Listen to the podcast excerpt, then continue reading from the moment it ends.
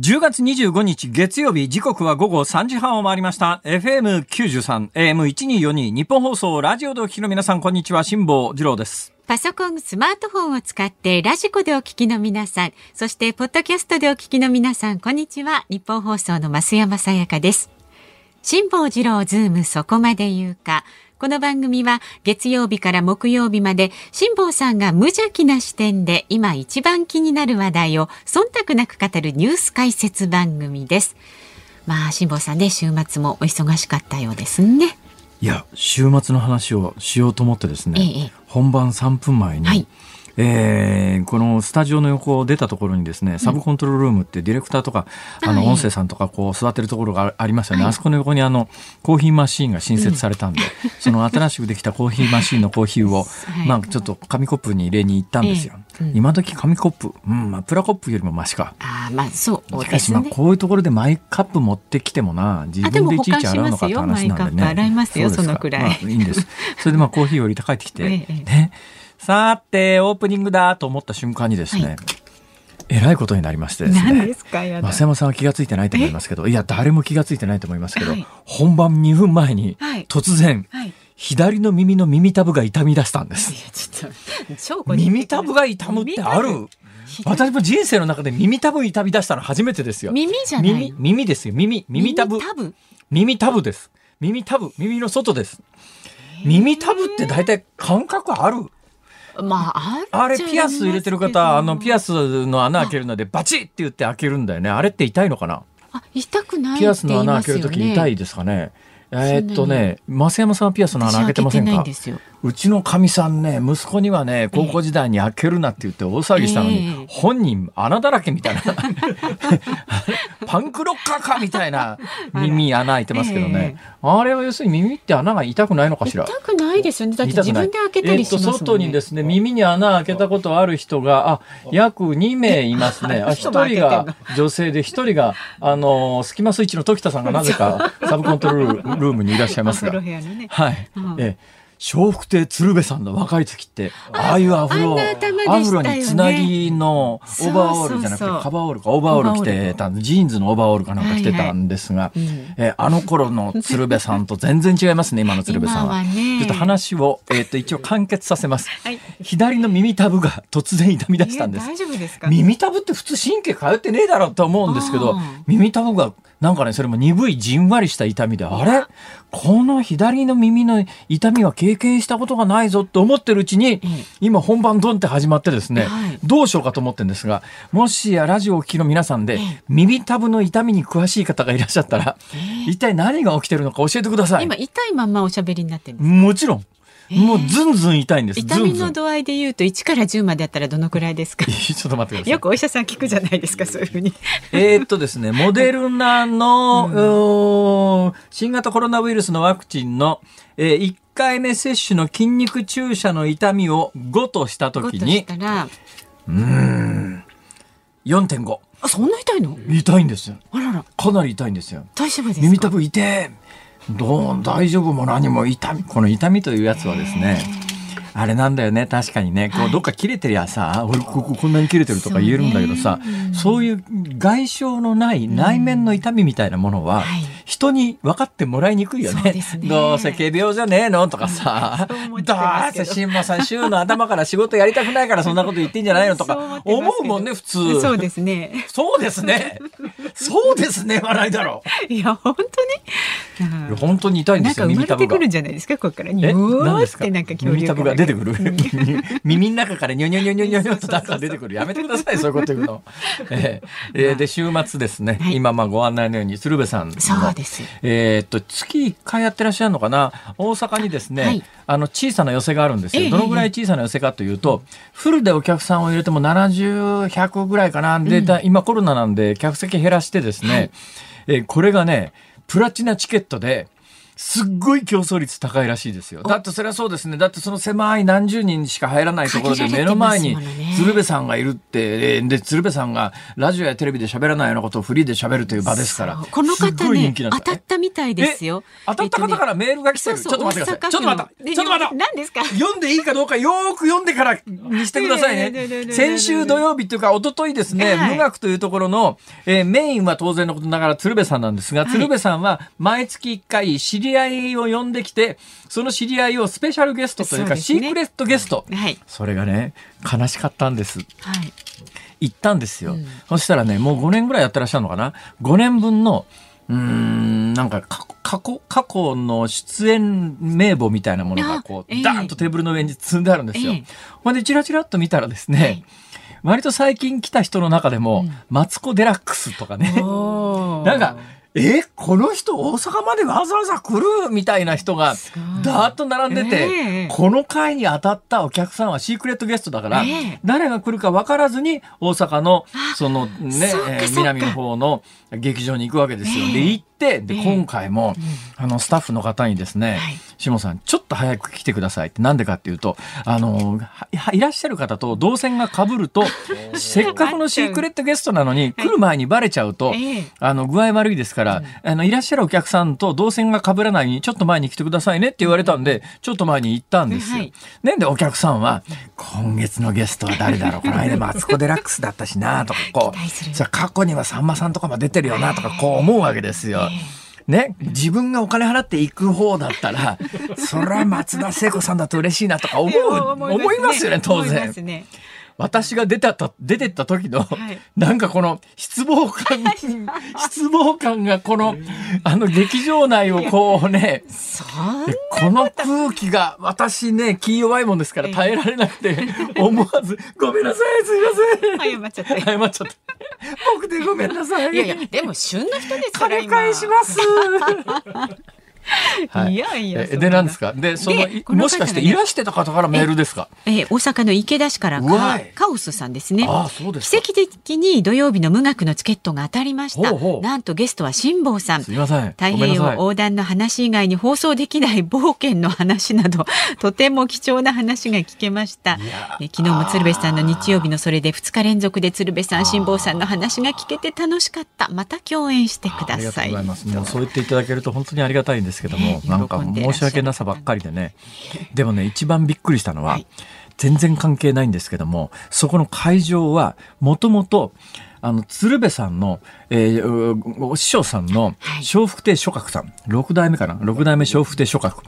関西落語会というのは、今、上方落語全盛時代がもう本当に10年、20年続いてると思いますよ。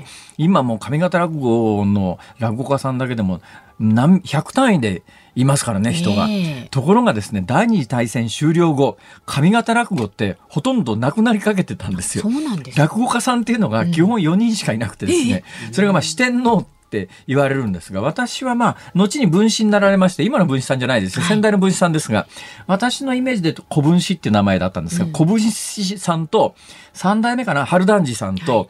えー、それから米朝さん、うん、そして諸閣さん、これ4人しかいなかったんだから、うん、落語家は。これ4人で戦後の上方落語を復興して、今のその100人、200人っていう規模に回していったという、まあ、ことなんですけども、その先代の諸閣さんがめちゃめちゃ面白くて、その諸閣さんの落語をたまさか聞きに行って、二角さんの弟子に入ろうと思っていた、鶴瓶さんは二角さんの弟子にならずに諸角さんの弟子になっちゃったっていう。で、その諸角さんの弟子になられて、ほ、はい、いで、まあ、あの、な、晩年、いや、まあ、亡くなられた後に、うん、その諸角さんが長年住んでいて、だから、鶴瓶さんも若い時に、えー、お世話になったところですね。そこに、だから、おかみさんがいて、えー、先代がいてですから、そこでお世話になって、でちぼこみたいなことをしてた時からの、馴染みのある、まあ、思い出のある建物を買い取って鶴瓶さんが、はいまあ、言うてもね土地の面積がね18坪しかないんですよ。あうん18坪。まあ、大阪で言うとね、まあ、長屋の一軒ぐらいは、まあ、18坪ぐらいの家は結構ありますね。うん、だから、安藤忠雄さんの有名な、あの、住吉の長屋って言ってですね、うん、安藤忠雄っていう世界的な建築家がいますね。はいはい、あの、世界的な建築家の安藤忠雄がデビューした作品が、まあ、住吉の長屋っていう作品なんですよ。この住吉の長屋で、日本建築学会賞を受賞されて、はい、これで一躍世界の安藤になっていくという、その、あ、住吉の長屋とね、今回私が行ったところの、その無学っていう、無学っていう手塚山のその、うんはい、まあ寄せですね、寄せ小屋ですね。はい。広さ同じぐらいじゃないかと思いますよ。でその安藤忠雄は何をしたかというと、うん、確かね4軒長屋ぐらいこれ結構関西ではあるんですね。今でもまだ残ってるところありますけど、木造の4軒こう長屋でくっついてるわけですよ。長屋の4軒長屋の真ん中をバツッと切って、うん、そこの1軒取り解体して取り除いてそこにコンクリートの塀を立てて、うん、その一軒だけ建物を作っちゃったっていうのが、えー、あの安藤忠雄の最初の出世作なんです。えー、でこれ安藤忠雄さんは長い4軒長屋の真ん中ぶった切るわけだから、えー、両側の建物が崩れてくる。内側に崩れますよね普通、えーはい、崩れないようにつっかえ棒して、うん、ですぐにコンクリートの壁を立てて、うん、ところがコンクリートの壁が乾かないうちに雨が降ると横の建物ごとぐずって崩れてくるからそのコンクリートの壁立ててからずっとそこで寝泊まりしながら壁倒れないようにっていう。まあ、住吉の長屋っていう名作があるんですが、おそらく同じような感じの四軒長屋の一角みたいなところで、えー、まあ今もうそういう長屋どんどん解体されて、えー、更地になったり新しい建物建ったりしてますけども、その18坪の諸閣さんが住んでいた。はい。だそれはね今日今日のゲストの方も落語家さんなんで、ね、落語家さんの懐事情聞いてみようかなと思うんですけど あれだけテレビ出て有名だった諸閣さんのお住まいにしては、はいうんまあ、手塚山のいい場所ですけどね、上町台地って言って大阪土地の低いところが多いんですよ、だから大阪は水害が起きるとみんな水没しちゃうようなところ多いんですが、がこの手塚山の一角っていうのは上町台地って言ってですねちょっと高くなってるんですね。ちょっと高くなってるところの方が関西は、えー、高級住宅地なんです。低いところよりも高いところの方が地価が高いんですが、まあ、その手塚山という一角の18坪のおそらく元は長屋の一角なんですが、えー、そこを取り壊して、えー、鶴瓶さんが建物を建てて、そこを劇場にしてというそういうところなんですね。で笑福亭諸閣っていうのは私の世代だとものすごく馴染みがあります。もう聞いた瞬間に名前が頭が顔がパーンと浮かびます。どうですか？浮かびますか？いや顔は嘘つくんじゃねえよ。ほら年代違いますから。嘘つくんじゃねえよ。諸角さんという人はですね、まあ、戦後の落語界を立て直した人だから、それなりの年なんだろうなっていうのが私のイメージですよ。で全盛期はドラマ出てたり映画出てたりとかっていうそういう活躍もされてたはずで全盛期って1980年代の前半ぐらいかなとこう思うわけですね。で私のイメージで言うといくつぐらいだったかなとこう考えて、はいうん、当時やっぱり80ぐらいだったんじゃないの？とこういうイメージがあったわけですが、鶴瓶さんと話していて一番驚いたのは、笑福亭諸閣が亡くなったのは、68歳になってすぐなんですよ。そんなにお若くして、ってことはじゃあ全然若かったんじゃないですか？の私がじじいだと思っていた笑福亭諸閣は、実は50歳前後だったんです。50歳前後で、はい、あの鶴瓶さんの話によると、はい、いやもうハーランが全部なくて入れ歯やったでって話で弟子がなんか不祥事起こすと講座の上から入れ歯外してぶん投げるんだって。それが諸角さん50歳代っていう話なんですよ。で私ご案内の通り65歳を記念して記念してというか、まあ、そのタイミングでヨットで太平洋に出てきましたけど、はいうん諸角さんが亡くなる寸前のもう言っちゃなんだけど、よぼよぼの時と私と年齢変わんないんだよ。あ、俺あの時のテレビでよく見ていたあのすっかりじじいだと思っていた笑福亭諸角の年を俺ははるかに超えているのかと思った時に、ね、いや、こんなことしてる場合じゃないと。やっぱり年相応に、はい、年相応に静かに生きていこうと。あ、ちょっと落ち着こうと。落ち着こうとというよりはですね、いや、俺はさ、もうじじいだからとかほら言いたいじゃん、なんかさ。そうですか？うん、なんかほら、なんかできるだけじじむさく生きていきたいなと。だからあの妙なディズニーランドのミッキーマウスの T シャツとか着るのやめようと思って、この間も着てましたよねそういえばね。単に30年ぐらい前のものを着てるだけの話で別にそれ選んで着てるわけじゃなええ。いたまたま着てるものがミッキーマウスなだけでね、えーそうなんですよ。いろいろ反省することが多くてですね、まあね考えますよねそういうのってね。で鶴瓶さんあ楽しかったです、ん。えご一緒できて光栄でした。ただいらしたあの数少ないえ抽選に当たった方当たったけれども外れだったという。いやいやそんな気の毒な。ことはね楽しまれたと思いますけれどもね。ありがとうございます。の鶴瓶さんとのね放送の模様ですとか、まあ先週一週間はねこの番組にもあの橋本徹さんをはじめ松田聖子さんとかもうそうそうたるおかぶれの方がいらっしゃったので、その時のね模様はそうですよ。まだラジコのタイムフリー機能でね聞くことできますんで改めて振り返ったりしてねチェックしてみてください。いいですか？始まって。はい。いやまだねえまだ？言うべきことは山ほどありますが、うんうん。もうこのぐらいにしといたるわっていう、ね、吉本の決まり文句がありますが、はい、えー今日の株と為替お伝えいたします。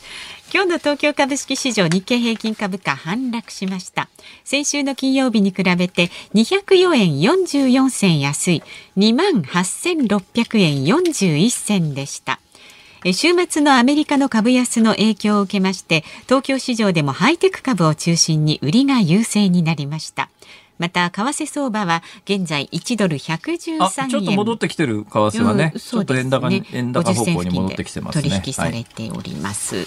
さあ、この後は週末のニュースを振り返るズームフラッシュ。で、4時台にはもうね、半年間このズームの毎週月曜ビスケットパーソナリティを務めてくださった。ーありがたかったですよね。ね、立川志らくさんいらっしゃいます。みそう休まずに月曜日ずっといらしてたのは志らくさんだけじゃないですか賞、。そうなんです。志らくさんだけです。ですよねお礼をもうちゃんと述べてください。それうちのかみさんからも言われてます。うちのそうですかあんたな、今日志らくさんやろ、ちゃんとな、俺言うとかなあかんでって言って。そうですよ。なんか持ってかなあかんって言われて。あかんそれでわざわざあの、伊丹空港でお菓子買ってきて。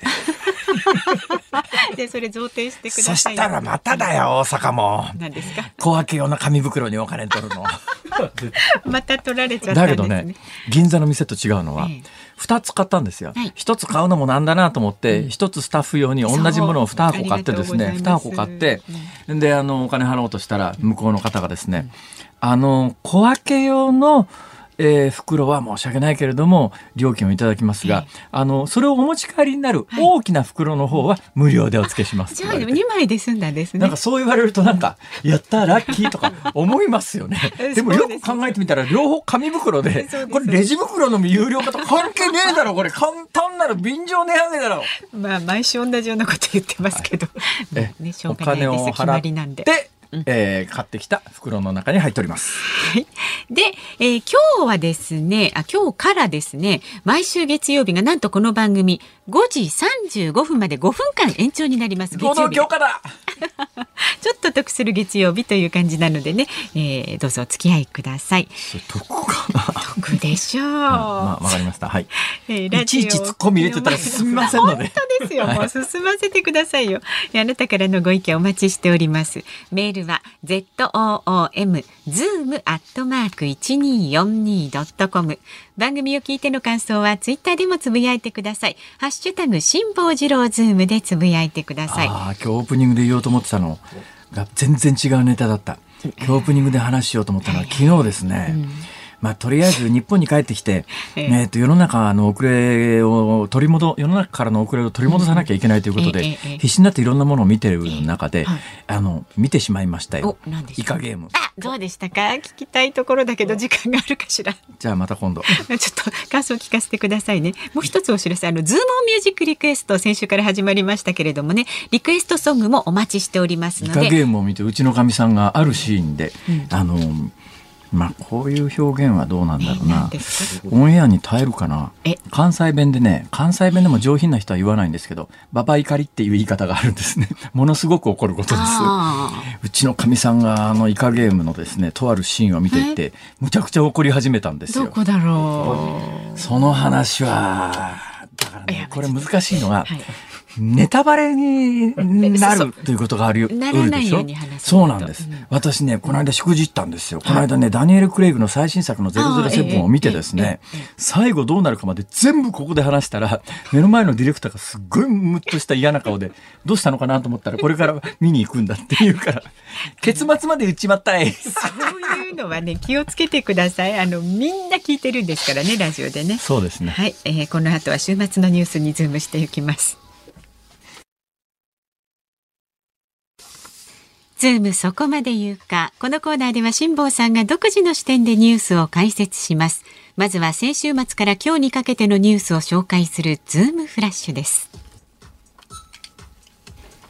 明日結婚する秋篠宮ご夫妻の長女の眞子さまは今日上皇ご夫妻の仮住まい先を訪れ結婚の挨拶をされました昨日午前フィリピンの東の海上で台風20号が発生しました週末にかけて小笠原諸島に接近する可能性があります。中国の全人代全国人民代表大会の常務委員会は不動産税を一部都市で試験的に導入することを決めました。まずは5年間の試験期間としていますが不動産市場の安定や格差是正のため本格導入を目指すとみられます。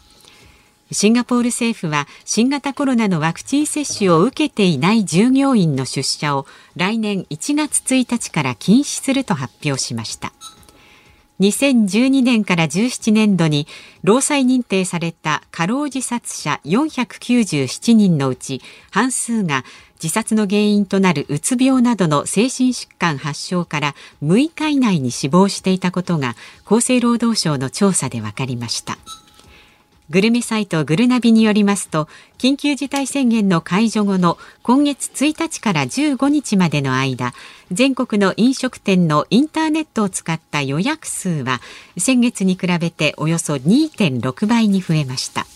これは2019年の新型コロナが流行する前とほぼ同じ数字だそうです。東京ディズニーランドで今日からハロウィンの仮装が2年ぶりに解禁されました。今日あたりのワイドショーは眞子さま一色だよね。そうですね。理由ははっきりしてて、ねはい、えー、政治の話題をやると、えー、もしかするとどっかから突っ込まれたら面倒くせえなと思うんで、ねはい、衆議院選挙の投開票日まではできるだけ政治の面積は減らして、うん、トラブルのもとは避けて、はい、絶対訴えられないようにっていう文句言われたくないっていうのがあって、えー、一番文句言われづらい皇室方面にえー、みんなワイドショーが走っていくと、うん、何なんだろうなこの日本のメディアはと。日本のメディアは。まあね。でもまあ中国に比べればマシかと思うのは中国でですね今日小さな記事ですけれどもへえと思ったのは、はい。中国でネット記事をこう上げようとするじゃないですか。うん、ネット記事を上げるためには、ネットのニュースを上げるためには、政府公認のニュースソースからしかネットにニュースを上げてはいけないっていう決まりがあるんです。だからネットのニュースですら、もう政府出元は政府公認メディアなんです。それ以外のところからニュース拾ってくると犯罪なんです。それあのというその中国で今あのフラッシュニュースの中にもありましたけれども、はい、不動産税日本でいうところの固定資産税みたいなものを今後導入するぞと、はい、え中国って固定資産税ってなかったんだというのが一般的な見方だと思いますが、皆さん知ってますか？中国は土地所有が土地は全部国有ですから。土地所有権は誰にも認められてないんですよ。はい、土地は全部国家のもんですから。はい、じゃあ家建ってるじゃんって話なんですが、あれは使用権を認められてるんですね。使用権なんです。使う権利なんで。だからまあ所有権じゃないんで、日本みたいな固定資産税の対象に、まああの上の建物は登登多分登記があるんだと思いますけど、これに関しては税金が今でも発生する自治体があるそうですが、えー、日本みたいなあの普通の国であるような固定資産税みたいなものがないないんだけれども、ちょっとやっぱ中国のえー、土地でやっぱりあの富裕層しか買えないような状況になっちゃってて、今その不動産関連の会社がぶっ潰れようとしてるっていうようなニュースの中でですね、はい。えー、監視を厳しくしようということで、まあ、税金導入するぞということなんですが、中国でその土地所有権が認められてない、これね、関西と関西でずいぶん、関東でずいぶん事情が違うと思うんですが、ええ、関西でこの間ね、すごい一等地の建物をこう見てたら、うん、あの、うわ、いいところが安いじゃんと思って思わず買おうと思ってですね、詳細に小さな字を虫眼鏡で読んでいったら、土地はついてなかった。使用権だけっていう。借地権付きってやつでああなるほど。日本でもまだまだあるんだなこれと。いやいかん。ニュニュースの解説する時間がなくなったのはなぜ？オープニングで喋りすぎるからでしょ？ズームフラッシュでした。10月25日月曜日時刻は午後4時を回りました東京有楽町日本放送第3スタジオから辛坊治郎と増山さやかでお送りしています。メールいただいてます。ありがとうございます。町田市のアロメンさん。耳たぶについてです。あ耳たぶ教えてください、はい、耳たぶの痛みは、ええ鍼灸師の夫によると、ズバリううん痛風だと思われます。ええ残念ながら痛風でしたら温めると楽になります温めるとよ。いや痛風は僕はないんじゃないかなと思うんですよ。尿酸値高くないですからね、というのはですね、はい。痛風に関しては、うん。これもしかすると土曜日時代に土曜日にこの番組をやってる時に、喋った記憶があるんですが、だから大半のリスナーの方には記憶がないと思いますから、まあ2回目だという方はちょっと勘弁していただきたいんですが、痛風に関して私、思い出がありましてね、ええ。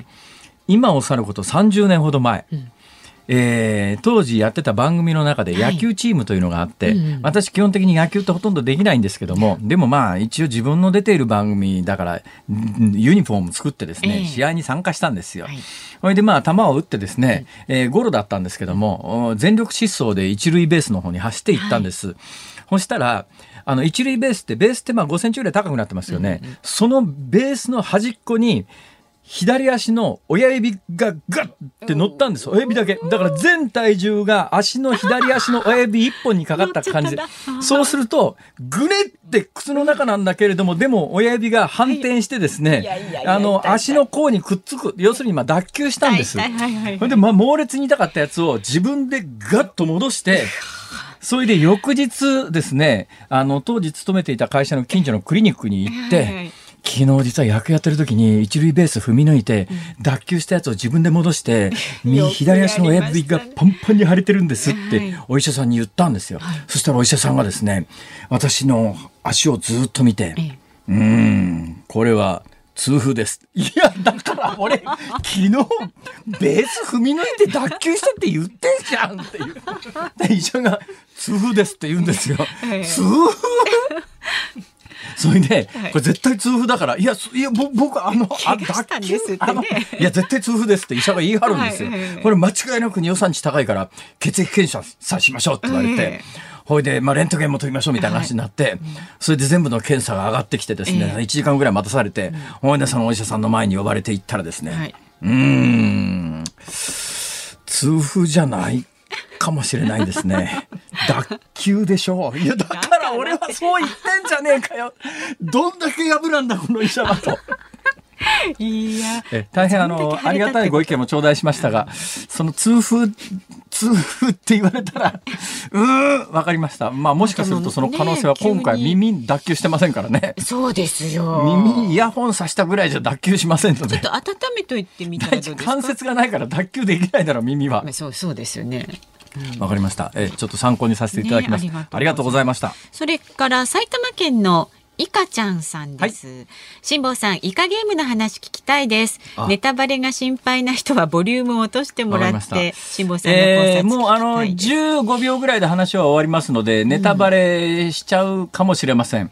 あの割とねこれ全体のモチーフとして子供の時のゲームっていうのが話題になってるんですよ。そうですそれで一番最後の時に、主人公は一体何歳なんだろうと思ったら私より20歳ぐらい若い設定になってるんですね。はいはいはいはい。で今あくまでも現代劇なんで、うん。あ今の私より20歳ぐらい若い人たちの子供の頃の遊びって、俺ら昭和の頃の遊び、だから20年から30年ぐらいのタイムラグは当時はあったんだなみたいなことを考えながら見てたんですその中の子供の遊びの一つとしていろんな遊びがあるんですが、はいうんあのだるまさんが転んだっていう遊びが一つモチーフになるんですが、はいこれを見てうちのかみさんがですね、ババ怒りですわ。なんで？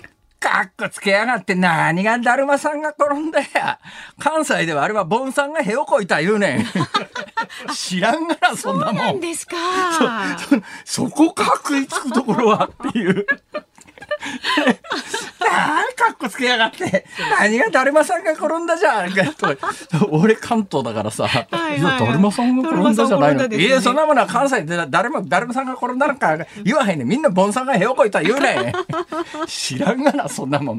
だからあれは韓国語、日本語に翻訳するときに、うん多分、だるまさんが転んだになってるけれども、あれは、ボンさんがへをこいたというふうに書くべきだと。関西バージョンではねそう訳してもらいたかったですね。だけど、一気にテンション下がりそうな気がする。確かにねちょっとシビアなシーン出てくるのにーンでボンさんがへをこいたはどうだろうか。ずっこけますよね。以上です。あそういうことだったんですか。まあ気になる方はねちょっとねネットフリックスの大人気ドラマなんで見てください。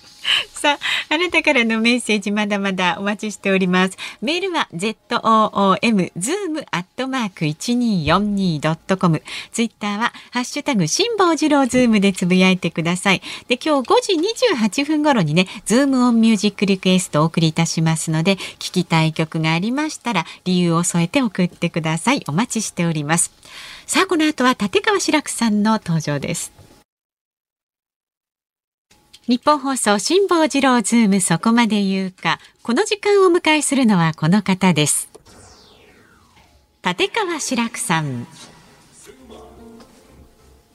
辛坊さんがヨットでの太平洋単独無機構往復横断にチャレンジしていた間の今年の3月29日から9月27日まで毎週月曜日の助っ人パーソナリティとして通算27週連続ご出演いただきました落語家の立川志らくさんです。どうぞよろしくお願いします。よろしくお願いしますいや、その説はありがとうございまし本当に毎し週月曜日、太平洋上で志らくさんの声を聞くたんびに、ああ、また一週間が始まっちゃったという感じですね。いやいや、私もだって半年やってんですよ。だって辛坊さんだって番組やって半年ぐらいで行ったんでしょ？そうなんで半年で同じぐらいやってる人だから。思えばそうですね。ま あ辛坊さんは、あの、月目でね、えーやってますから、私は週一だけど、なんかここ来たら、なんか、わなんか、なんか違和感がある。もうもうそっち側に座りたそい。ですね座り位置がね。あれ？そうか。あの、私がいない間、私が座ってるここの場所に座ってらっしゃるんですか？もちろんもちろんそうそうそう今は、あの、今日はね、ゲスト席でええ私の対角線で、私は増山さんを前にして。ということは、えーこの半年間はずっと月曜日は志らくさんは増山さんを前にして喋ってらっしゃるそうなんです。だから横にいるのがなんか違和感があるなんかね、不んですよ。自然な感じします。どうですかどっちがいいですか？正面とちょっと横いや、どっちがいいですかってことはないですけど。本当ですよ。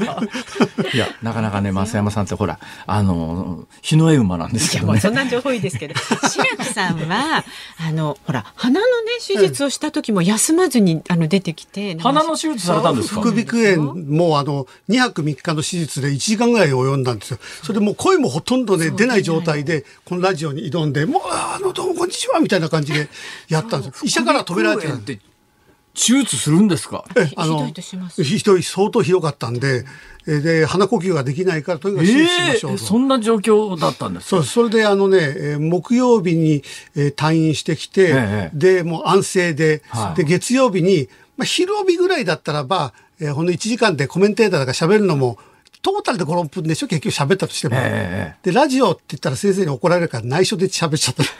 ああそうなんですそうなんですいや、鼻が詰まると辛いですよ。僕はね、鼻がつらい、あのーアレルギー性鼻炎が長いもんですから、鼻の詰まる辛さがわかるんですよ、はい何。何が辛いかってね、映画見ててですよ、あのー、監禁、軟禁される人が口にガムテープこう、こう、はいやられるシーンがありますよね。あれ見るたんびに、俺なら死んじゃう。俺なら死んじゃう。そう、そう同じです。俺あの時に、あの時に、あの犯人に、ちょ、ちょ、ちょっと待ってくれ。俺慢性副鼻腔炎だから、ちょっと鼻だけ出されても死んじゃうから、口のところに空気穴開けてくれって映画見ながら必ずツッコミ入れたくなるんですよ。私も全く同じです。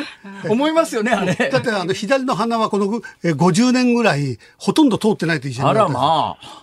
ええあ、そういえばなんか、前に3月までにお目お目にかかった時よりも、すっきりされましたよね。あ、それは少体し、重も痩せられました。体重もちょっと落ちましたねい。や、明らかにすっきりしてますよ。あ、そうですか？ええ。なんか確かにね、こうやってね、真正面から見ると、あの、お若くなったから、ね、いやいや、もうまさにハリーポッターだもん。まさにハリーポッター、その着物着たハリーポッターってよく言われるんです。いや、見事に、見事にハリーポッター。そうなんですよ。だって私、あの、テレビの企画でもって、ハリーポッターの格好させられて、大阪の UFJ 行ったことあるんだよ。USJ。USJ。UFJ は銀行です。USJ。USJ。あ、そうですか。はい。はあ、やっぱ誰もそう考えるんだな、これね。そうなんですよ。えー、それ映画のオファー来ますよ、きっと。ええー、来るわけないじゃん。なんで、なんで、え私で映画のオファーが来るアジア人になったハリーポッターみたいな。なんかそういうネタで。いや、本当にありがとうございます。とんでもないです、ね、どうですか、半年間この番組やってくださって。いや、いろいろとね、あの、私がずっとグッドラックをやってたじゃないですか。はい、朝の、ね、グッドラックで、本来やりたい形がこれだってことに気がついたんです。よ。グッドラック、やっぱりワイドショーだからいろんなコメンテーターたくさん来て、えそれでアナウンサーもいて、いろんな話題コロコロやるでしょ。はい、一時ね、数字が最初の半年間悪かったから、え、プロデューサーがもうコメンテーター全部変えて、一、人だけ大物、はい、うん、それが例えば、辛坊さんだとか梅沢さんだとか古舘さんだとか松本人志さんでもいいからもうとにかくそういった人を呼んで志らくと1対1で2時間やったらどうだって話も一回上がったの。そこまで完全に切り替えて継続してたら絶対数字上がったはずですけどね。うん、でも結局、あの、タレント、人気者のタレントをたくさんこう置くことによって、えー、数字が上がらずに、えー、打ち切りそれがね、私もまあ1、2回出させていただいて、えー、で、時々っていうかまあ最近こう、うん、ザッピングしながら朝番組見てたら、えー、その、やってた曲の朝の番組が、ずっとスイーツやっててですね。そうそうなんです。いつからスイーツ番組やったんだろうと思って。もうもうあの、テイストガラッと変わりましたよね。一切時事ネタとかは、えー、もうコロナも何にもやらないっていう、もう切り替えちゃったんですあまあ、他のワイドショーが時事ネタをやるから、まあ、その手のお客さんの層をつかみに行こうという。つかみに行こうとして、だけど、あの、芸人のコメンテーターというかゲストが多いんで、もう今、大喜利番組ですから。朝の大喜利番組。数字上がってんですか？数字は、あの、そんなに上がってなくても、あの、大喜利番組としての評価が上がってる。大喜利番組？朝から、朝から、だからみんな若えてる芸人は出たがるんですよ。と、私も出たいって言ったの呼んでくれないんです。大喜利で出たいって。それ若手の芸人じゃないもん。そうそうそう若手じゃないもの、それ。だ本当はだから辛坊さんがやってたこの番組私毎回田崎史郎さんが来たりとか木村盛夫さんが来たりとかねそれずっと結構喋るじゃないですか。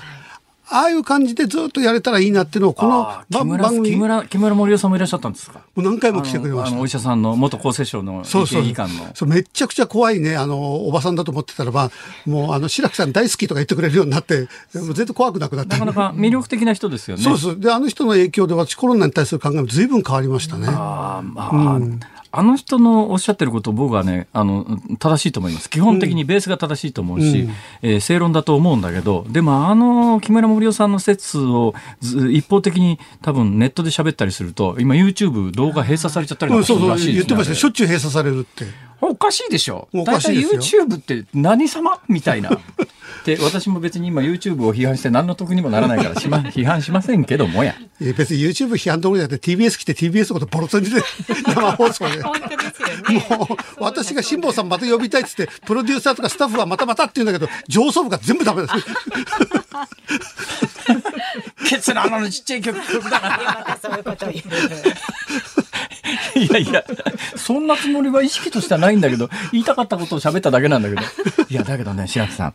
白木さんまだね、お若いから、白木さんおいくつでしたっけ、はい、?58 です。58。ああ、58か。そこそこいい年ですね。そうです。だってね、さっきも話してたんですけども、昨日、一昨日に、あの、鶴瓶さんに呼ばれて、はい、鶴瓶さんのところの無学、あ、白木さんも行かれましたよね。どこにですか？無学っていう、行ってませんか、鶴瓶さん。行ってないです。言ってないですか？小さな寄席みたいなところがあるんですよ、はい、大阪に、はい、で、そこに呼ばれて行ってですね、お話をさせていただいて、ここは先代の六代目諸閣さんが、あの、ずっとお住まいになってたところだと、それが18坪の小さいところなんですよ。あれだけテレビ出て、あんだけ有名で一世風靡したのに、まあ、かなりちっちゃいお住まいで、当時の昭和の落語家の皆さんって経済的にはそんなに恵まれてなかったのかなと思ったりしたんですがどうなんですかね。あんだけの大看板みたいな。うん、いや落語家ってそんなに儲かる商売ではないので、はい、だってその独演会やったってたかだか知れてるギャラですよ。そんなに驚くような歌手がこう何百万も取るようなギャラはもらわないし。ディナーショーとかないんですか？ないですね。落語家。ディナーショーやって何をする？歌歌ったってしょうがない。いや平木さんのディナーショーはなんか当たりそうな気がするな。え、私ディナーショー何やるんですか？歌歌って？いやいやいやいや、落語家、落語する。いやいやいや、物を食べてたり飲んでたりしたら落語ってもうひ弱な芸だからできないんです。あ集中してみないと。うん、だからあの、もうあの、例えばパーティーがあったとしても落語会やるとしたらば、会場を変えてやる。もうお客さんが丸テーブルでちょっとでも横向いてるとか、物を食べてたら絶対できない芸です。いやいや、それね、わかるわ。まあ、ちょっとね、そのプロの落語家の方にと比べるような話じゃないんですけど、講演会っていうのがあるじゃないですか。ごく稀に、めったに受けない、しか今はもう受けないんですけど、まあ、何にも考えずに受けた仕事で行ったら、宴会の余興みたいな公演っていうのがあってですね、目の前で、普通に大宴会が200人ぐらいやってるとこで、公園で喋れて、いや、無理だろ、これって。そういうのは、だって男子なんかそういったやっぱ講演会で行ったら同じようなもう宴会場みたいに、で、怒って、あの、頭出てて、立川男子と申します。え、落語家です。え、元国会議員です。で、もう帰っちゃったの。100万ぐらいギャラ取ってんのに、それで、こんなとこじゃできねえ。でも来たんだからギャラよこせ、これ。いや、それはね、男子さんだから言えるんで、普通は言えませんよ、それ。僕はもうギャラいらないから返返してくれって、あの、言いかけたことが何回かあるのが、それはまだ宴会よりもね、もっと状況悪いのがですね、昼間の、コンコースみたいなところで、お客さんが何かの展示会で、右往左往で右から左にどんどん人が流れてるんですよ。そこで公演やれって言ったって、これ無理だろ、これ。お客さん歩いてるのに。ねえ、敵屋さんじゃないんだから、それ足止めさせて、そこでその目の前に5人ぐらいならいいかもしれないけど、それはなかなか無理ですよね。だから落語の場合は本当にあのお客さんが全員、えー、講座の方を向いて、えー、食べ物を食べてない飲んでないっていう空間じゃないとできないです、ね、それでねその土曜日日曜日、まあ、鶴瓶さんと一緒にいて、えー、まあ、先代の諸角さんの話をしててへえと思ったのはですね諸角さん亡くなられたのは68歳で亡くなられてるわけですよ、はい、68歳ということは全盛期の諸角さんって50前後だったんじゃないのかなとこう思うんですね、えーはい、だけど50前後でも十分じじいでしたよ。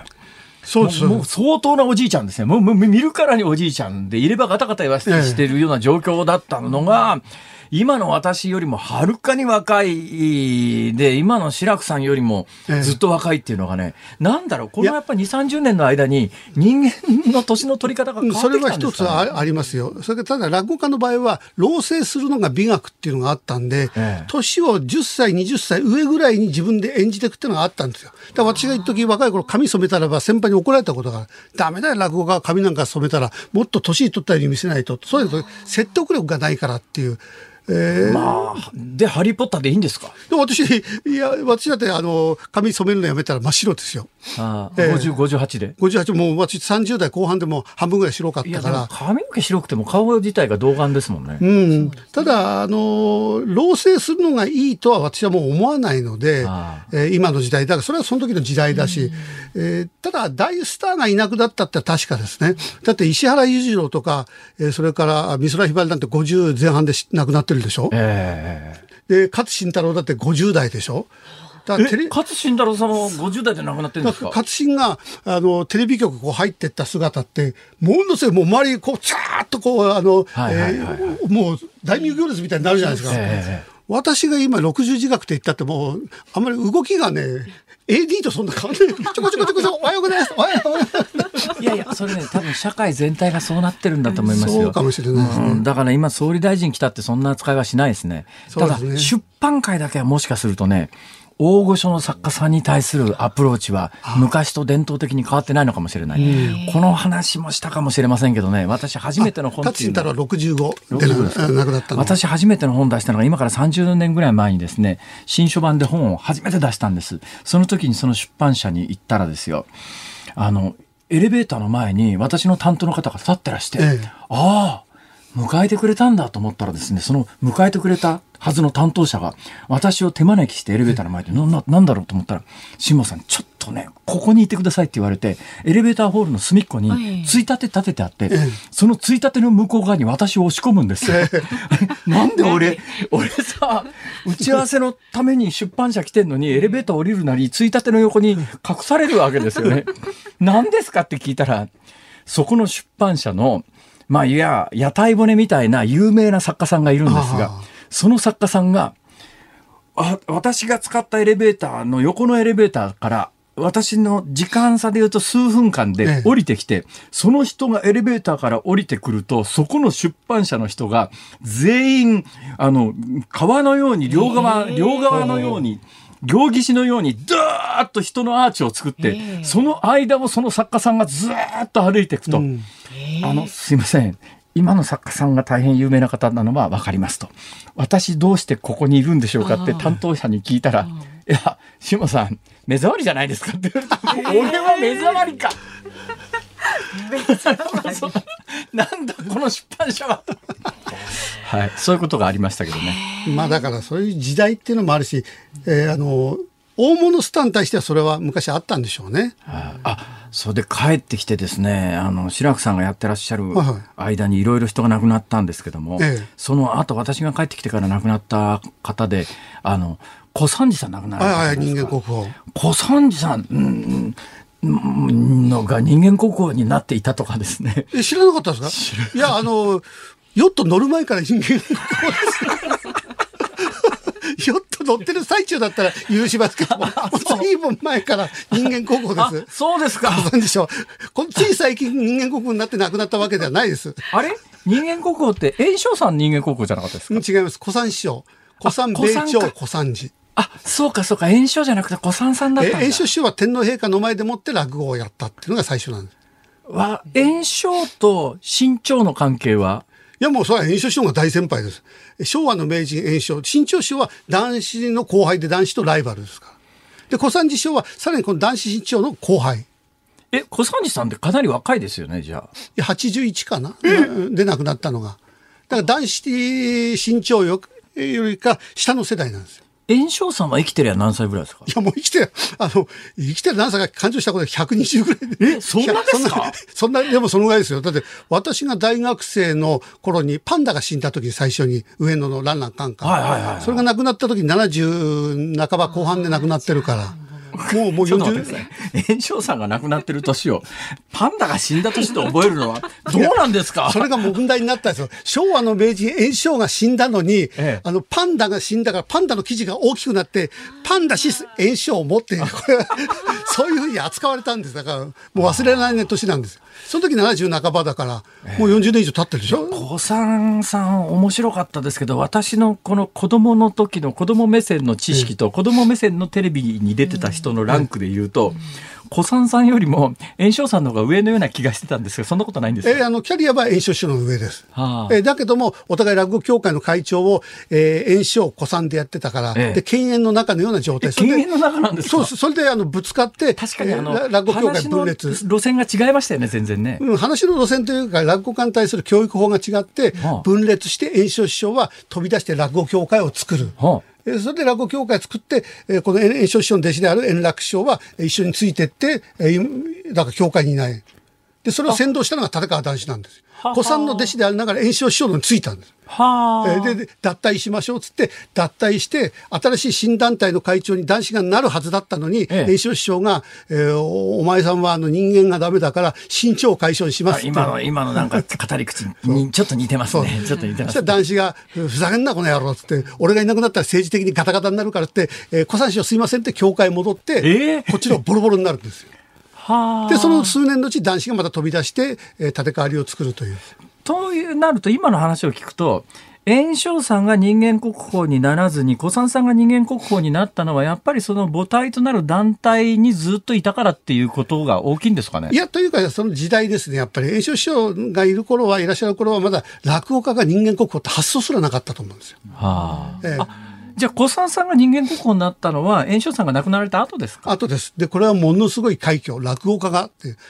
落語家の分際で人間国宝なんてっていうのが、まだ昭和米朝さんもはその後ですかその後です。ええほほで、小三治師匠がなったってことは、指定で人間国宝ってすごいな。小三小三寺指定でです人間国宝、ええ、小三小三治の間に男子がいるっていうね。ほほで、男子は勲章すらもらったことが男性は生きてても人間国宝もらえるわけはないキャラじゃないですよね。それはもう絶対もらえ、いや、あげると言ってもいらねえって言いますよ。あまあぜひだけよこせって多分言う。いやいやいやいや。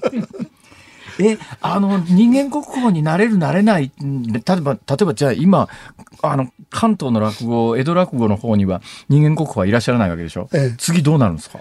次ね、可能性としてはね、私、志の輔兄さんはあると思いますよ。あと10年、20年経ったら。志らくさんと志の輔さんはどっちが上なんですか？志の輔さんが上です。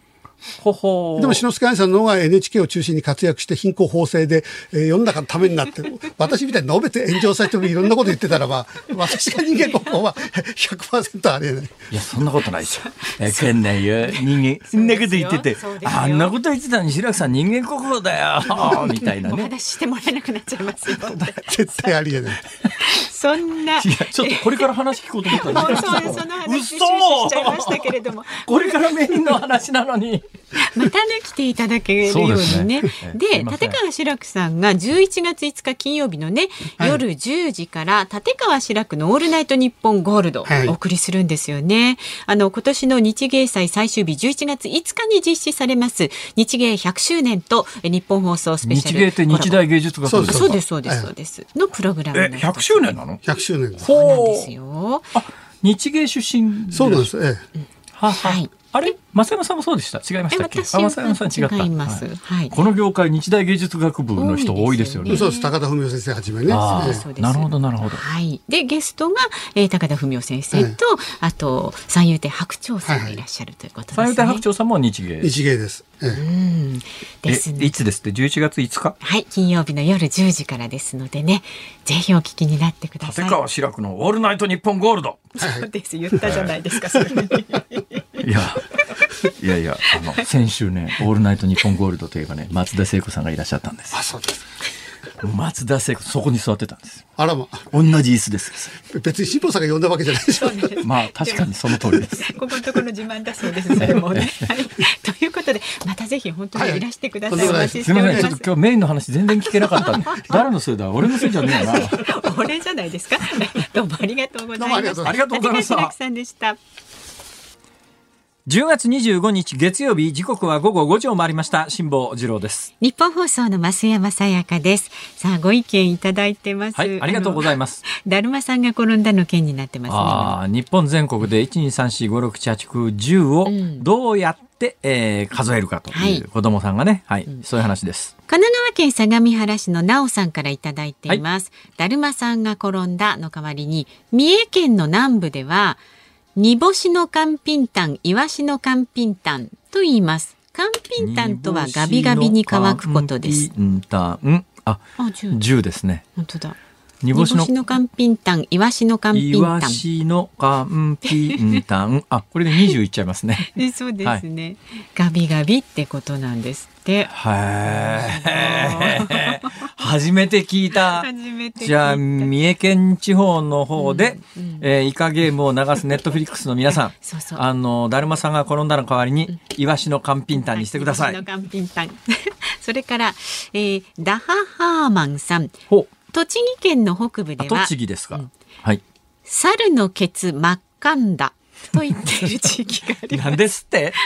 猿のケツ、松かんだ。あ、十ですね、ちょうど。はい。猿のケツ、真っ赤んだ。ええ。うん以上。以上？以上かよ。以上です。今情報二つ寄せられました、ね、そうですか、えー、なんでこんな話になったかというとですね、はい、最近あのネットフリックスっていうね、うん、動画配信サービスで、はい、えー、全世界に配信された韓国のまあ、9話連続ドラマみたいなので、うん、イカゲームという、まあ、子供さんのゲームを、まあ、一つモチーフにした、えー、ドラマが全世界的に爆発的にヒットしてて、はい、えー、外国の映画は決して1位にならないという伝説があるインドで、うん、インドのランキングでトップになったっていうのが結構にニュースになって、まあ、日本国内でもじわじわっていう感じかな、うん、もうもうだいぶヒットしちゃって旬すぎたって感じですかどっちですかねでもまだまだ人気まあだから近年私が太平洋団に行く前に流行ってたのが、はい、あの愛の不時着。そうですね。愛の不時着、うん、古くは韓国ドラマでいうとヨン様出てくるやつありましたね。冬のソナタ、冬のソナタ。随分と遡りましたね。ねまあ比較的日韓関係が冬のソナタの頃は良かった頃だと思います。日本国内あれ冬のソナタじゃなかったかな？なんか日本国内でロケしたやつのその日本国内のロケ地が結構韓国ドラマの中であのヒットして、韓国からの観光客の方がそこの、まあ、聖地巡りっていうんですか、聖地巡りっていろんなところにいろんなものがあるんだなと思ったら、うん。あのこの間私ふるさと訪ねて歩くシリーズで埼玉県の飯能っていうところに行って、名栗川っていうのがあって、うん。飯能河原という、はい飯能河原というのが何どういう場所かというとですね、江戸時代に秩父とかあっちの方で材木を伐採した後にですね名栗川にドボンドボンとこうはめるわけですよ。うんで急流をダーッと下っていって流れが急に変わって穏やかな流れになって、ええ。そこで材木を束ねて大きな筏を作って下流に流してだから江戸に木材を運ぶ時の主要ルートだったんですね。だ荒川の多分多分ごめんなさい。間違ってたらごめんなさいなんですが、荒川の上流の、えー入間川っていうのがあって、うん。入間川の上流が多分名栗川です、うん。その名栗川が急流の名栗川から穏やかな名栗川になって入間川に注ぐところの、その転換点が飯能という場所の飯能河原っていう江戸時代からばだからあのいかだ産業の中心地だったようなところらしいですね。でそこのすぐ横に神社があるんですよ。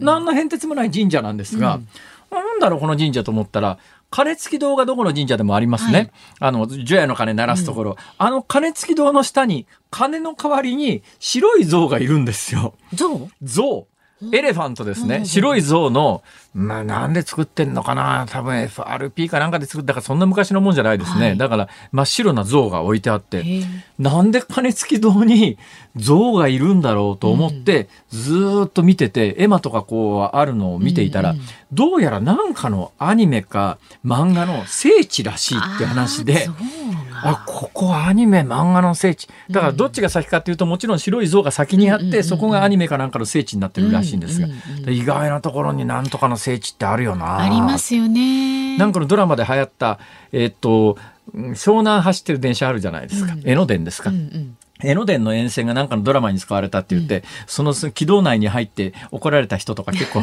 当時出ましたけどね。そうですね、はい。探すとたくさんありますからね。はい、そんなことで今あの、まあ、またまたもや韓国ドラマが流行ってるよっていうなんかそんな話題でありました。冒頭の話。でそれでうちのかみさんが、えー 怒りに震えたというそういうお話をさせて 冒頭でいただきました。ね。え何の話かわからないという方はですね、えーポッドキャストその他で聞いていただくとぜひもう一回、ね、あそういう話かと、うん。聞いてくださいね。私ね、それが放送禁止かどうかギリギリでこう喋りながらですね、はいい、や、ボンさんがへをこいたは大丈夫やろうと。大丈夫ですよね。だ大丈夫ですよ大丈夫です。へをこいた。よこいた。キワキワじゃないかな。そそしてこの時間にはですね、ズームオンミュージックリクエストもご紹介をあするお時ズー間なんですよ。ムオンリクエスト。はい、ははいい、えーいくつかご紹介しますすので、兵庫県神戸市かはいらパピコさん、この前はビリー・ジョエルが流れていたので、ええ。今度はエルトン・ジョンお願いします。そうそうビリー・ジョエルとエルトン・ジョンがよくわからない。これなんでこう錯覚を起こすかっていうとビリー・ジョエルにピアノマンっていう名曲があるんですね、はい。はい。ほんでみピアノマンっていうとエルトン・ジョンっていうほらピアノの前座ってなんか歌歌ってるおじさんっていう感じがしますよね。だからあの二人がオーバーラップするのは多分ね年代的にも近いと思いますが、うん。それで。で、えーこのパピコさんはエルトン・ジョンのキャンドル・ザ・ウィンドウをお願あーいします。キャンドル・ザ・ウィンドですか。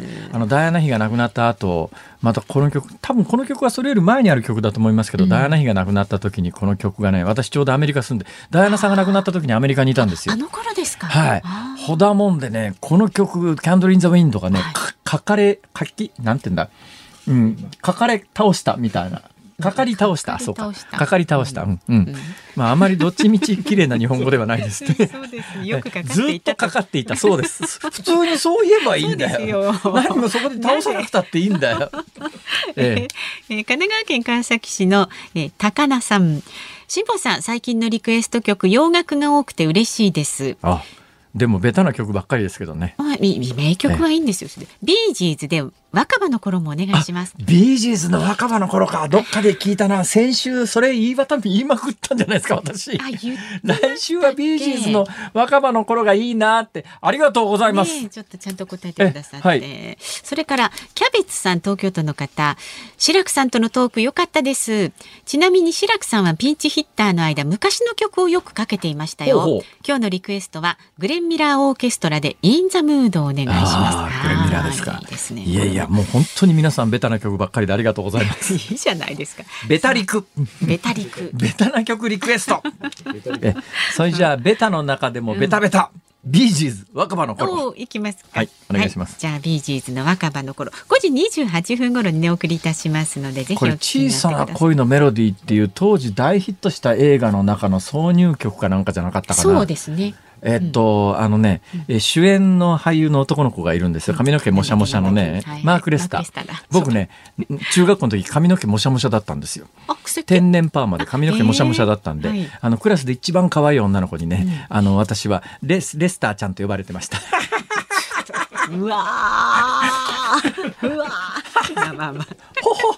そんな時代もねあった辛抱少年であった。さあラジオの前のあなたからのご意見は24時間お待ちしております明日の4時台のゲストは感染や疫学がご専門の東京大学大学院特任研究員の坂本遥さんです。あのコロナワクチン3回目接種の必要性と治療薬の有効性について伺っていきますのでそのあたりも何かご質問などありましたらメールは zoom アットマーク 1242.com ツイッターはハッシュタグ辛坊治郎ズームであなたからのご意見お待ちしております。辛坊さんが独自の視点でニュースを解説するズームオン。今日最後に特集するニュースはこちらです。時短要請解除後の飲食店。東京、神奈川、千葉、埼玉の1都3県で飲食店の午後9時までの営業時間の短縮要請が昨日解除されました。これにより去年から継続してきた時短要請が終了し通常営業となります。牛丼チェーンの吉野家、松屋、すき家は都内の店舗で今日から原則店内での飲食を24時間営業に戻します。マクドナルドも準備が整った店舗から深夜営業を再開するとしています。これがですね、まあ、今日から基本的に25日、今日の夜から、今日月曜日ですよね。はい週の初めの月曜日ですから、その上今日あの25日給料日っていうところ多いですから今日給料日でなおかつ今日から飲食店の時間制限が解除されるとなると、こんばんは飲み屋さん結構人が出るんじゃないかと思いますが、あの、全く制約がなくなるわけではないんですね。はいで、これね、自治体によって微妙に違うんですよ。はい自治体自治体によって微妙に違うんですが、例えば東京ですけれども、あの、全飲食店の時短要請が今日から解除はされます。ただ、あの、対策してるかどうかの認証店というのがありますね。はいで、認証を受けてると、お酒提供する時間の時間制限もないわけです。だから、もともとやってた店の時間の営業時間の中で営業しますよね。えーただ、まあ、あの、逆に言うと、認証してない店の、えー時間制限は残るということになります。それから、一組のテーブルに関して、4人まで、これ変わらないんですよ。だから今までまあ4人以上、4人を超える予約って基本的に受け付けてくれなかったんですが、ええこれからは受け付けてくれます。だから5人、6人でもいいんだけれども、一組が1箇所で座るテーブルは4人というのを原則とすると。あ。うん、なるほど。だから、一テーブルを5人以上で使いたいっていう場合はどうするかというと、うんそれも絶対ダメではないんですね。で、一テーブルを5人以上で使う。まあ、5人で予約取ってて、いや、あの、原則4人までですからって、1人だけ別のテーブル案内されても、悲しいですよね。これ誰がそこなんだっていうのでねうん、あの、私太平洋上でよくあの、孤独じゃなかったですか一人きりでってこう言われるんですが、その時にあの、この番組でも申し上げましたけど、一人でいる時は孤独は感じないんですと。ね、これよ5人で飲食店を予約して、店に行って、ね、自分だけが別のテーブル案内されて残りの4人がすごい楽しそうにわーから帰っててなな何が面白いの？何の話？今なんで笑ったのって。これは寂しいよ。孤独ですね。これはこれは。うん。じゃあそれどうしたらいいのかというと、はい。今日以降ですね一つのテーブルを5人以上で使う場合はワクチン接種の記録アプリっていうのの確認を推奨です。だからマストではないんですが、で、非認証店でも、さっき言った、あの、認証店は時間制限がなくなるって話しましたけど、えー非認証店も一組のお一テーブル利用は4人以内で、お酒の提供は夜の9時までとうん。まあ、テーブルの大きさにもでもよりますよねそもそもね。そうだな。だから中華料理屋の丸テーブルみたいなさもともと10人座れますみたいなところで、最後の晩餐みたいなこう広い10人の丸テーブルで4人でどうする？対角線に座る。遠いぞ。遠いですね。向かい。だから遠いとなるとね、うん。当然大きな声で喋らなきゃいけないんで、これかえってよくないんじゃないそかう適度なやっぱ距離って必ま要ですよ、まあ、だからといってじゃあまあ小さなテーブルで近くでこそこそ耳元で喋ってるそれは感染リスクは高まるだろうしなかなか難しいよね。で埼玉千葉神奈川はどうかというとやっぱり今日から全員今日からね、えー全飲食店で、えー時短要請種類提供や人数の制限は全面解除されます。うんえーで、神奈川県は一組4人以内か同居家族で2時間以内を呼びかける。これはつ、つ、するということですね。で、大阪は、まあ大阪、この番組の、あ、そうか、最近ラジコで聞いてらっしゃる方もいるから、大阪について喋ることが無駄ではないですね。大阪も、えっと、今日から全飲食店で時短要請や種類提供、お酒類の提供の制限を解除します。で、認認証店とやっぱり非認証店の差がつくんですね。で、認証店は1テーブル4人以内。えー非認証店は1組、1組4、1テーブル4人じゃなくて1組4人以内。一組4人だからまあ、あの、5人で予約も取れるけれども、やっぱり認証店でも別テーブルに案内されちゃうってことですね。非認証店の場合はそもそも4人以内じゃないと予約取れないということですね。はい。えーで、会食は2時間以内とはいいうことでございます。まあ、だから自治体によって微妙に差はあるけれども、まあ、原則認証店対象っていうところも多いですが、今日を境に、えー時短解除っていう普通の営業時間に戻りますよ。で、デパートその他どうなってるのかというのをですね、本番始まる前に調べてもらったら、例えば銀座の三越ありますね。えーっと、今日から、えー全館営業で午前10時から午後8時、元々のデパートの営業時間に戻りますね。で、11階、12階のレストラン、あ、これでも今まではそうか、先週まででも飲食店じゃないところは8時までやってたんですね、多分ね。えーだからまあ通常営業続くということですね。で、11階、12階のレストランに関して、えー午後11時までやると。うんいうことなので、だから会社帰りにどっかおご飯食べ行こうかが今日からできるようになると。ね、はい、遅そういいう時ことです。間できると。はい、だからまあ、うん、となるとやっぱ感染心配だっていう方もいらっしゃるでしょう。これがなかなかね難しいんです。こういうことこそ専門家にちゃんと説明してもらいたいんですが、例えばイギリスありますね、はいイギリスは7月の半ばにもう普通にしたんですよ全部普通にしましょうって言って、えーでじゃあ今どうなってるかっていうと最近感染増えてるって話ですよね。で7月の半ばぐらいに、えーみんな普通でいいですよっていうことにし始めて、9、10じゃあ8、9、10 3ヶ月間はい。で今感染増えてると。そうするとね、何かの対策を、まあ、講じたときに、あるいは何かの対策を緩めたときに、その結果として現れるまでにどのくらいのタイムラグがあるかというのを、ええちゃんと専門家に、もうこのウイルス入り始めてから2年近くなるわけですから、そろそろちゃんとしたこと言ってほしいんだけど、今まで専門家、その目の前のデータ見ながら適当なこと言い続けたんで、だって、第1波の時と第3波の時の緊急事態宣言って、緊急事態宣言発したその日から数字減ってるんだけど、はいそんなことは理論的にありえないわけで、じゃあなんでこのタイミングで減ったのかっていうのをちゃんと言わなきゃいけないのに、その感染、あの、緊急事態宣言を主張していた専門家の人は、緊急事態宣言したから、あの、感染が減ってるんです。その日に減るわけねえじゃんか。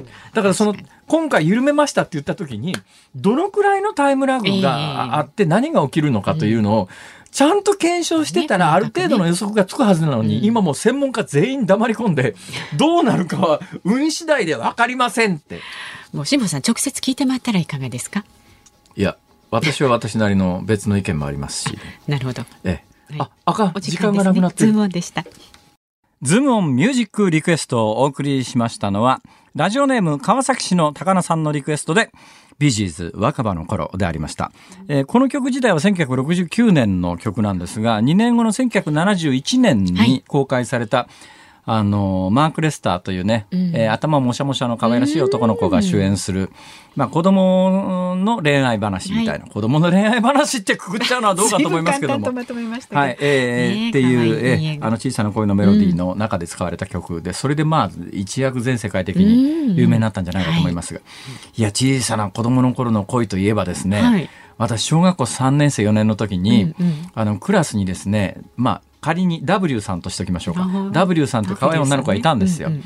えー W さんっていう子がいたんですが、はい。まああの中学校卒業して、えーまああの全然違うところの高校に行って別の人生で、はいえええーあのでも可愛かったんで、はい。先々週にふるさとに帰った時に、中学校時代の悪友たちと飲んでる時に、はいはい。そういえば W さんっていたよねって話になったんです。うん。ええええそしたらその中の一人が、はい。あ、W さんなんか何年か前に亡くなられたよみたいな話になってあそうなんだって言って終わったんです。うん。ところが先週、はい。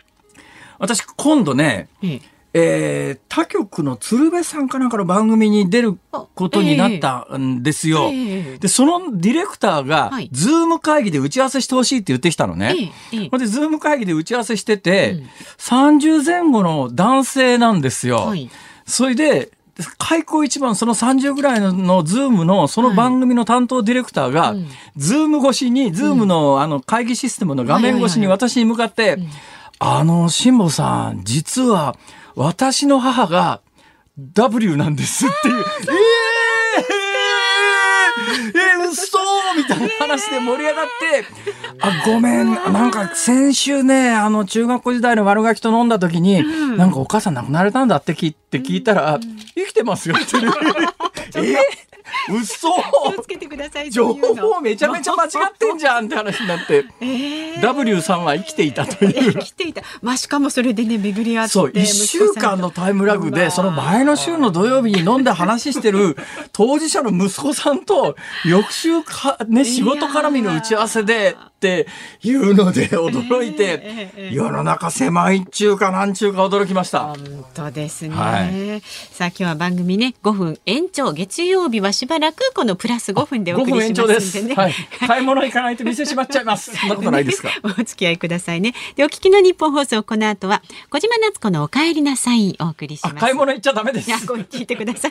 聞きながらでもいいですよ。明日の朝6時からの飯田浩二の OK 工事アップコメンテーターは、ジャーナリストの長谷川幸宏さんです。6時台からのご出演。7時台には、あの、評論家の関英さんもお電話でご出演ということで、中国のね、経済政策について伺っていきます。で、このズームそこまで言うか明日3時半から、ゲストは東京大学大学院特任研究員の坂本遥さんはい。ウイルスの専門家です。そうですはい。